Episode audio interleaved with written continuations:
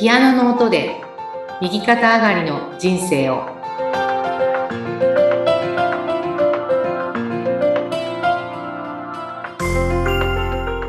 皆様こんにちは東ひかりですこんにちは。インタビュアーの山口智子です。前回は、その、従業員の方との関わり方で、ひかりさんがこう変化していったお話を伺いました。なんかまだまだ、この先、いろいろとお話ししてくださる内容があるということなんですが。はいそうですねあのまあよくねあの今まあ40名ぐらいのヘルパーが、えーねあのケアに入ってくれているんだっていうような話をしたときに、まあ、どういうふうにねこう情報発信をしたりあの、まあ、管理というかねうん。してるのかなそんなたくさんの人大変じゃないですかみたいなね話がよく、まあ、たまにこう聞かれるんですけれども、はい。まあ私はほぼコミュニケーションっていうのはうん取ってないですね。ええそうなんですね。はい。まあ一番初めにうん。面接の時にですね、必ず理念と行動指針っていうのを、うん。まあ、ご本人に読んでいただくんですね。へえ。あの、声に出してね、読んでみてくださいっていうことで、はい。で、その理念と行動指針に、うんあの、共感できるかどうかうん。を確かめます。うん、うん、うん。で、その時に、あの、まあ、ね、うちの訪問介護のヘルパーとして入っていただく限り、やはりこう、看板がねうん、うちの看板になってしまいますので、うん。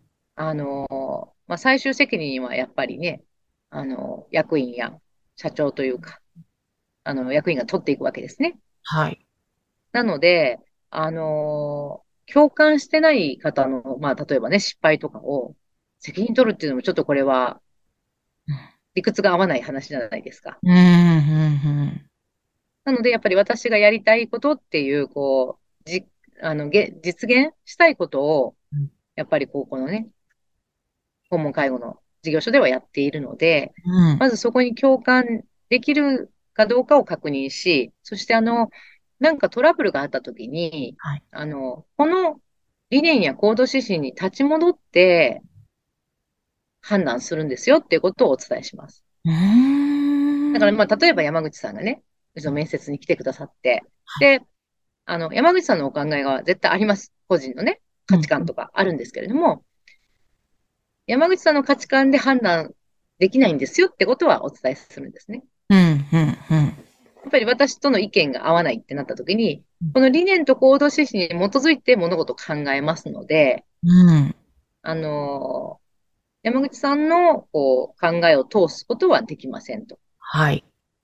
あのーもちろんそんなね、変なことは書いてませんけど、理念やね、行動指針には。うんた。だ、私が大事に考えていること、例えば信頼と共感っていうのを私はすごく大事にしてますとか、うんね。あの、誰もが犠牲にならないような、あの、仕事の関係ね、を作りたいとか、そういうことを私は書いてありますので、うん。そこにのっとって、まあ、とにかく、まあ、トラブルが起こった時がね、やっぱり一番、あのなんとかな、話し合いが必要なところだと思うんですけど、うん。まあ、そういう意味では、こう、はっきりしてるので、はい。で、まあ、そこを分かってくださった、こう、人たちが、うちの中では働いてくれていて、まあ、ある意味その、お願いだからお仕事してくださいっていうようなことではもちろんないので、うん。あの、50-50ですよね、こう関係性としては。うん。役割が違うし、ね、私がまあ、あの、自分のね、母がきっかけですけれども、ALS の方々っていうのはね、呼吸器をつけて治療を待つっていう選択もできるから、そのためにはヘルパーが必要だから、こう、増やしたいっていう気持ちをね、実現していっているので、まずはここに共感していただいて、で、まあ、そこがまあしっかりしていればですね、まあ大きく外れることも皆さんないので、うん。あんまりこう細かいことでルールも決めてないですし、へえ。あのまあ、命をね、預かるようなお仕事ですので、うん。あの、皆さん最低限ね、当たり前に守っていただくことは、まあ、ね、あんまり例えばだから遅刻が多いとか、例えばですよ。そういうことであれば、ね、あの、利用者さんのね、うん。お体に触りますのでね。うん。うん。なので、まあ、もともともうそういう人は、あの、合わないですよね、この仕事がね。ああ、そ、そっか。だから本当にね、あの、まあ、私がこんなこと考えてますっていうようなことも、うんそんなに社員に、こう、細かく発信もしてないですし、うーん。あの、で、今はね、そのマネージャーが一人いますので、はい。彼女がまあきっちりその現場の、えー、出来事に関しては、うん。まあ、対処して、うーん。ますからうん。ほぼ、ね、私がこう直接うん。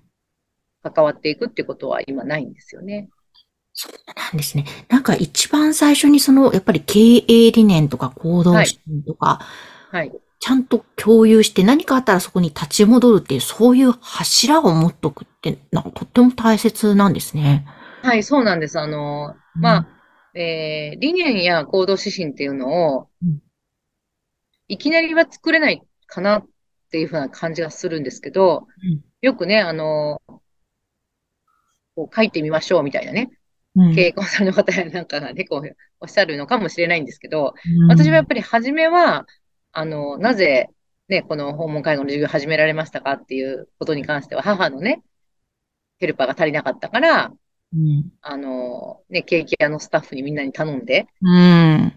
ヘルパーのね、あの、資格取ってもらったぐらいですから、い。あの、まあ、自分の睡眠時間を確保するためっていうね、あの、あ正直言うと本当にもう、助けてっていうような状態だったので、うん。あの、こう志があったわけではないんですよね。うん。た、だ、やっているうちに、これはもっと増やして、こんなに困ってる方々がね、多いわけだから、うん。あの、本当にまあね、うん、目の前でね、転んでる人がいたら、やっぱ手を差し伸べるっていうのは、皆さん当たり前にやる、やることだと思うんですけど、うん。まあ、自分にとってはね、同じ ALS の、えー患者のね、家族さんの気持ちが一番よくわかりますから、うん。同じ苦労をさせたくはないなっていうのがすごくあって、だんだんとね、人を増やしていくっていう風になったんで、うん。で、その中で、えー、まあ理念と行動指針をね、作った方がいいよっていう風に、まあこれはたまたま、あのー私のこうね、